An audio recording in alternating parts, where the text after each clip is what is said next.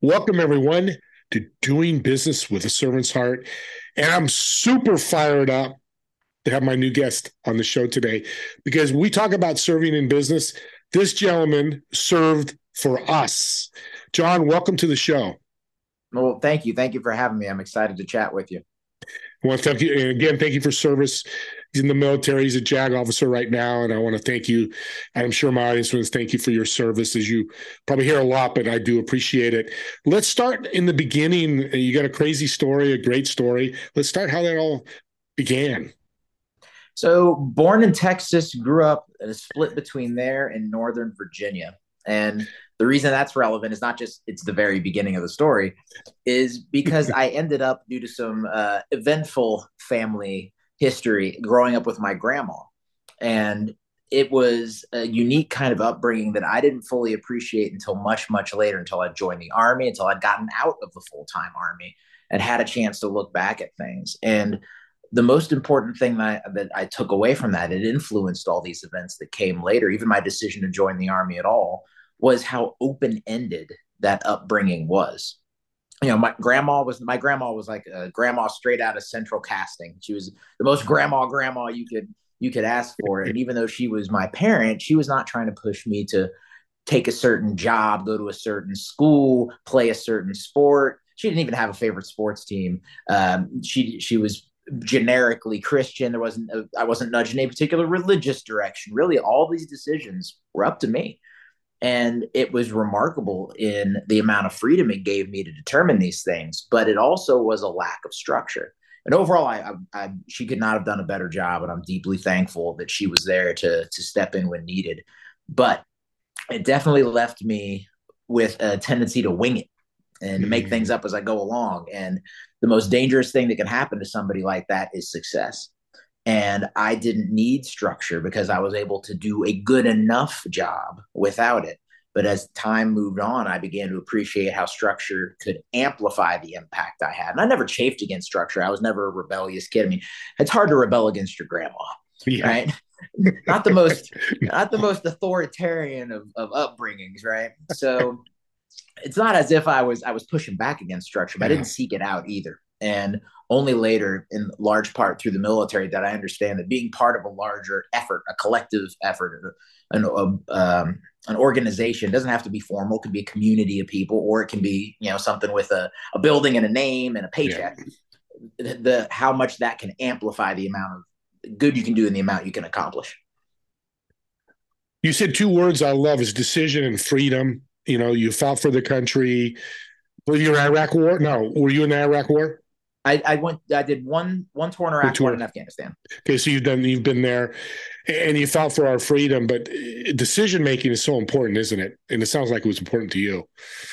Absolutely, it was one of those things where uh, you a lot of times you may not get the feedback you need when you're so one of the things that was important to me when I wrote a book about my experience in the army specifically and what I thought it could teach people who aren't in the military is I wanted to be backed by science and not just my own. Because you know I've had my story in my life, but how much of that is anecdotal and how much that applies yeah. to me and how much of that is true on a more objective level. So when looking into decision making, one of the things that really struck me was uh, a phenomenon called pro-social lying. What that mm. means is people aren't honest with you because they like you, not because they hate you. They don't want to hurt your feelings. So it's the kind of lying people do to make their friends feel better and there's a place for that. You know, if somebody makes a bad decision, maybe immediately afterwards, when they're heartbroken about it, isn't the time to point out how they could have done things differently. But that time has to come eventually. And one of the good things about being in the military, and one of the traits that it does a exceptionally good job of building, is self awareness because you get that honest feedback. So the decisions you make, you actually get real opinions on what those decisions were and how effective they were and that just leads you to make better decisions in the future. And you don't get that kind of feedback unless you put yourself in a place to receive it in, in a structure where it's going to come your way. Experience is a big big educator for the decision is what you're going to and the military taught you that. Exactly but if you put yourself around people who are more interested hey, we mm-hmm. all like people who are like us. So it's not as if people are out there intentionally looking for yes men and you know preaching to the choir and everything but it's a tendency we all have to look yeah. for people who we have something in common with. But that can lead to people either not giving you that feedback because they like you and they, they're kind of keeping it in their back pocket or because they don't know. I mean one of the one of the reasons i wrote the book was because i wasn't doing a good job of translating my military experience to the people around me and i wanted to be more useful than i was. But i didn't have the perspective to give them feedback that was actually useful to them I was too I was you know on my own wavelength and this was an effort to to provide better feedback to them so they could make better decisions or at least have a different perspective even if they made the same decision at the end of the day. Yeah at yeah. least they could they could get the option of hearing a, a, different approach. What would you ask a young gentleman that is interested in going in the military? What's a few things you would tell them? Well the first thing i would tell them is that it is a broad spectrum of jobs lifestyles atmospheres. I mean, there could be nothing more different in the world than being, I don't know, a, on a submarine in the Navy and being a Marine Corps infantry grunt, right? And the Army itself, just within the Army, is a wide variety. I had no idea. And it, it makes sense that the stories that get told about the military get told for good reason. They're the most mm-hmm. compelling, the most dramatic, and they speak to like a core truth about what we do and why we do it. But that's not what day to day life is necessarily like. The average soldier, I'm, I'm, speaking from Army perspective, is deployed for a, a, small minority of their career, especially now that things have thankfully calmed down some versus when I was uh, in earlier and it was you were deployed half the time. But half the time was unsustainable. So it's less than half the time for the overwhelming majority of people in the military. So it doesn't look like those most dramatic stories. It's a much more day to day existence.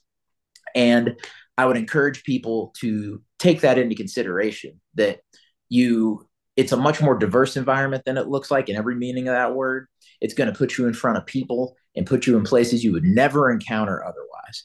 And that's a very enriching, great experience, but you should probably be ready for that. Have thought about it a little bit in your head because you get some folks that are homesick. You get some yeah. folks that weren't ready for a lot of the changes that were coming their way. So for anybody who's considering it, I would say, hey, there's a lot more there than you might expect but there's a lot more there than you might bargain for too. So make sure you're ready for the, the sheer variety of experiences that are going to come your way. Sounds like a lot of opportunities too. Oh, it's almost endless opportunity. Endless opportunity. I mean, I got to live in Europe for, I was stationed wow. there for five years. And obviously, you have deployments and training and all that sort of stuff. But I was still there in Europe for a couple of years. Where else? How else am I going to just randomly go out to Europe? And you can live overseas with government support. So if you're confused about how something works, you're not just on your own. You can there's resources you can draw on to make that experience a smoother one than it would be otherwise. When you're living in Italy and they tell you you have to buy bus tickets at the tobacco store, uh, you, you, you get some help. Things have gotten more organized in Italy's defense since I, I moved away okay. from there in 2012. So they've gotten a little more a little more organized. But having that support is a remarkable thing. Yeah. But you gotta. I was shocked to to kind of get back to making decisions. I decided after my first stretch in the army, I wanted to go to Europe, wanted to be stationed over there. I knew it was a unique opportunity. So I, I, I thought, man, it's going to be tough to get, but let me write down my best arguments and then I'll call up the folks that make that decision and, and make my best case. So I do that and I got all my arguments ready and I call and I ask, I'm like, hey, this is what I want. I want to go to airborne school and I want to go to Europe afterwards. And they go, okay. That's it. And the reason that it was so easy is people didn't want to leave home. People did not want to be away. And I get it on some level. People don't want to be away from their comfort systems, their their support, you know, their friends, their family. I understand that. But that temporary displacement doesn't have to be moving to Europe for people. It could be just, you know, going to the city, going to one city away and trying something new there instead. So I don't want to say that people, you don't, have, the whole thesis of the book is you don't have to join the military to learn from it. So you don't have to go to Europe to try something new, but try to draw the lesson out of that experience. And even if you don't go 100%, even implementing it on a on a micro day to day level can still yield a lot of benefits. Let's get into the book because I, I, looked at it and I, am really excited to hear about it. Why'd you write it, and what, what was your mission with the book that when you wrote it? The goal with the book was to help other people develop as the military helped me. And what I mean by that is I get out of the full time army after nine years. And I go to law school on the GI Bill. I roll into school. I'm meeting people outside of school, just meeting civilians. And I was struck at the number of people I met who were smart, were good natured, like good socially, good hearted people, but were struggling. And hmm. it, I didn't understand why. I was like, yo, these people, are people who have all the ingredients for success. You know, either some of them had gotten all the breaks early in life, some of them had overcome a lot of things. But either way, they were still struggling more than it seemed like they should. And it took me years to figure out why.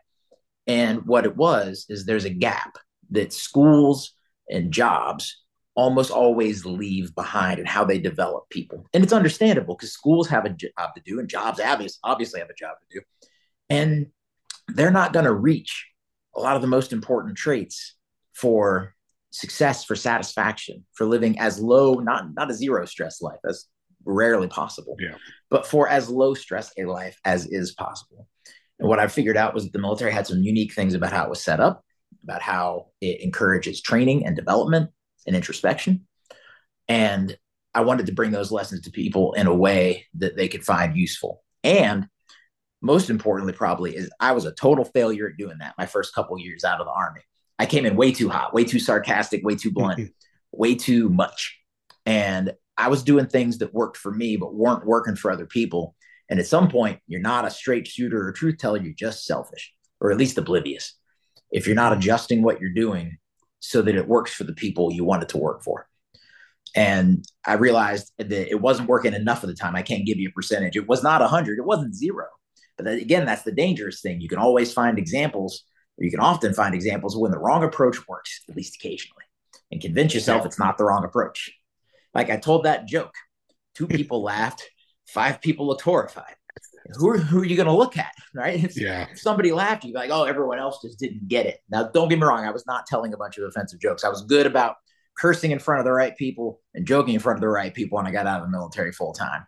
But I was making a lot of other mistakes. And the book was born of an effort to get past that limit that I had in my perspective and to be more useful to the people around me, to serve the people around me better. What's the name of the book? How to Deal with Damn Near Anything The Paratrooper's Guide to Life. Love that. That's why I want to talk about it. It's just a great title. It just Thank resonates you. with me, I'm sure, with some of the audience. What are some of the lessons that the audience, when they read the book, and audience, go out and read the book. It's not very Thank long. You. It looks like it was a pretty short book. Um, anybody can read it, but what lessons are they going to get from this book when they read it? So obviously, I talked about some broad, fuzzy stuff. Yeah. So my goal was to reduce it to something not just that was backed by research, like I mentioned earlier, but that had some kind of structure, right? Like I was saying. So what I settled on was this: there's five traits that I picked out that are not uniquely developed by the military, but developed unusually well by the military. So I list out those five traits, starting with self awareness, and I use those as a, a guide for people to get more of an understanding about this gap that I mentioned that I see in schools and workplaces and how the military can give people the tools to help fill that gap in their own lives. Mm-hmm. So that's what I did. I picked out five traits. Now, this book is like I want to start a business. The military is a business. I mean, we all know that it's it's a big business, probably as big as the government. What have you learned being in the military for the nine years, and what you wrote in the book that could help somebody that's listening to the show to want, want to start a business or is in business and need some help? Well, there's probably two of the five traits that I think are most analogous to business. And like you mentioned, the military is very business esque in a lot of ways. And we may not make a profit necessarily, but the, the challenges you deal with with getting things done, logistics, people, um, how are you accountable? How do you measure things? All those things that you have to do as a business. So I think the two traits I would draw folks towards that are business minded are efficiency and adaptability. Mm. And one of the challenges with any kind of book like this is you may end up using words people have heard before, right? It's like telling people to work out. Like everybody knows they're supposed to work out. This isn't news to anybody. So, how do you write about something people have at least heard about in the background in a way that's going to actually be useful to them now? So, for efficiency, took lessons from the military that showed that you want to try and push out distractions to go at the most core task in front of you. And you want to avoid trying hard for the sake of trying hard. Mm. Make sure that the effort you put forward is actually coming through and helping. One of the a non-military analogy is if you try to throw a punch as hard as you can, you're probably going to end up flat on your face. So it's not always about maximum effort. It's about targeted, efficient effort in a way that's going to get you results. And not to throw shade at any of my other military people, but it is common among some folks. And I'd never planned to write a book when I got out, but some folks who have, including been very successful, they sell the intensity part of the military. Yep. Get up at 3 a.m., do 10,000 push ups, run through the desert until you almost die. Like that's the way to find success. And most problems are not solvable by intensity alone. It's not about sheer quantity of effort. You're just going to be tired. It's about being strategic and being targeted and being efficient with how you put that effort forth. So that's something I think is useful for folks because you're starting a business. I have done freelance work on my own, one man band, you know, not a not a corporation, but still accountable to myself, having to all the bases had to be covered by me. There's a lot, there's always more to do than you have time to do it. Yeah. So the only way to, to navigate that to stay sane is to ensure that you're not wasting energy by over eagerly attacking a problem for the wrong reasons. I've had a number of veterans on my show. Uh, just had Alan Clark, who's 80 year old, who, uh, you know, mortar blew off his legs in 69 and talked yeah. about how he's helping other veterans. That's awesome. One of the, yeah, he's a wonderful guy. I can't wait to talk to him again. But what would you give advice to a veteran that's coming through? We know PTSD and all the things that are happening. I want to help veterans get other, and they're listening. You know, get a job or start a business. Any advice for them? it's you're learning to speak a new language. It doesn't mean it's it's a language that you know some like it's like spanish. Like some of these words sound familiar. You can kind of guess what some of them are. You know you're not learning i was an arabic linguist in the army right? Wow. very very few words sounded the same. So it's not that kind of challenge but you're going to have to learn to speak a new language and that's okay America loves us in a way that we are deeply, deeply fortunate to be loved. That doesn't mean they understand us. And just because you're respected doesn't mean you're understood. And that's okay. Nobody has an obligation to understand us. We have to bridge that gap. We're provided for and cared for and respected in so many ways as veterans. The last thing we should be doing is asking for more more more more more more. So you've got to find ways to bridge that gap to explain your experience to people in a way that they'll understand and they'll value it to forgive them when they say something a little awkward, which is un- which is not that common, but it definitely happens. Yeah. I've had it happen to me. I've had it happen to other people. I know. You gotta you gotta be forgiving, be gracious about that kind of thing, and think about all the love that we get and all the resources that we get, and keep those things in mind when you are inevitably frustrated, bewildered, confused. The Hurt Locker is one of the worst movies I've ever seen. I hate it to my core, but there's one scene that every veteran I know appreciates. And it's the scene when the guy comes back and he's just standing in the grocery store mm-hmm. and he's just bewildered by the 5,000 kind of cereals available. I had that moment, and probably everybody who's ever deployed, um, no matter what kind of job they're doing, had that moment. It's a different world, and that's okay. Doesn't mean either side is doing anything wrong. But for veterans who are still working to adjust, give it time, be gracious about it, try to avoid being frustrated, understand that it's a process and progress is going to be gradual. But if you keep making progress, you will get there. Is this book good for veterans as well that you wrote? I think so, because yeah. it, it's not specifically targeted yeah. at veterans, but I think it's helpful because it helped me understand what was most valuable about my experience because some of it translates and some of it doesn't. When I see some of these veteran books that talk about combat, not in a personal catharsis way, but in a combat as a guide to other people type of way, it really gives me pause because and you know, I spent a year in Iraq, over a year in Afghanistan. Was human intelligence guy. My job was to go out and talk to people. So I saw a decent amount of those countries and what happened in them, right? So those experiences mean everything to me, and I'll carry them with me forever. They are not what I use to get through day to day life because nobody is trying to kill me here that I am aware of. So it is a different experience, yeah. right? So when I see people um, use combat as a guide, I don't think that's a good guide to the veteran experience. I think it's much more important to find the the things we do that translate the best. So that's something veterans can get out of the book is to look at it and say, hey, these are the things that I learned that I'm good at that weren't ever really explained to me in this way. We didn't mm-hmm. talk in this language because it's civilian language, but it's something I can use to both understand my experience and to tell other people what that experience means for them, whether I'm running a business or applying to get into a school or otherwise trying to to translate between those two worlds. Great way to connect them. I like that the civilian life and the military life. You really, if I was a veteran, I can understand the bringing it together, connecting the dots, and that's what you're trying to do. When I say the the serving, the activity of serving, what's that mean to you? placing the benefit of others first. You know, maybe that's a simplistic definition, but it creates in, in this sort of one of the things that drew me your podcast to begin with. It creates this virtuous cycle.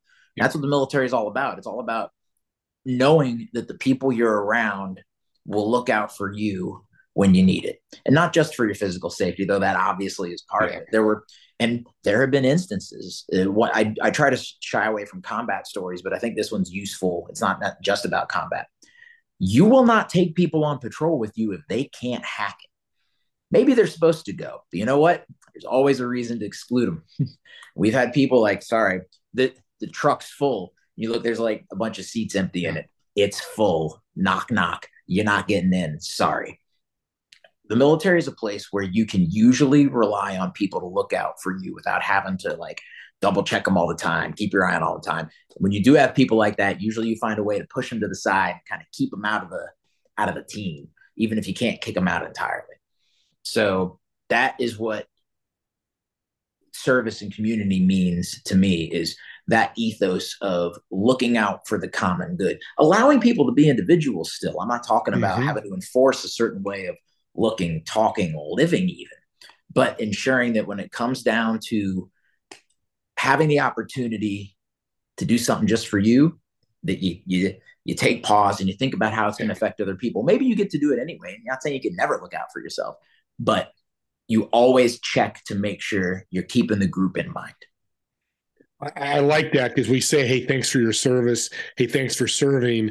I love that tied together what you just said because you tell that guy, "Hey, the truck's full." You're trying to save lives. Yeah. Because if I'm not ready, it could affect everybody else, right? yeah, it doesn't do him or her any good. Right. To, right. to put them in a position. And somewhere along the line, they were failed already. They were sent to a place they weren't ready to go. And you know, you, there's you can always try to unpack that when it happened. And maybe the mistake was two weeks ago, maybe it was 10 years ago. But either way, they showed a place they're not ready. You can't compound a mistake.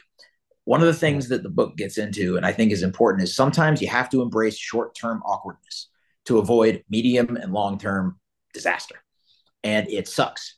And the, it is a completely understandable instinct to avoid awkwardness in the short term, whether it's a conversation with a friend, business opportunity, yeah. family member, absolutely. Right. But you have to take that short term awkwardness. You have to embrace it and recognize that it's the cost of admission to get to a place you want to be afterwards.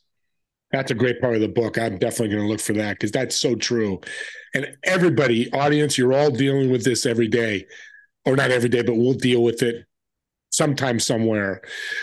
Again, what's the name of the book? The book is How to Deal with Damn Near Anything The Paratrooper's Guide to Life. And we're going to make it a movie. I'm going to work on the script. I'm just kidding, partially, because it's it's a great story. I want to thank you for being on. Uh, audience, please reach out to him. His book will be in the show notes. You can go out and order it. Reach out to me. Reach out to John if you have questions he breaks down the military better than anybody I know. I know a lot of veterans, and I appreciate you for doing that. It's, you've been a blessed. You've blessed me and blessed my audience today. Can you bless them one more time and, and leave us one more? You've left so many great tips. What's one more piece of advice you can leave the audience for their journey in life? Let me think. One more. Um, how about this? The little phrase that helped me out both during my military career afterwards and even when writing the book is all progress is good progress don't compare yourself to the ideal. Don't don't think about the day you wish you'd had.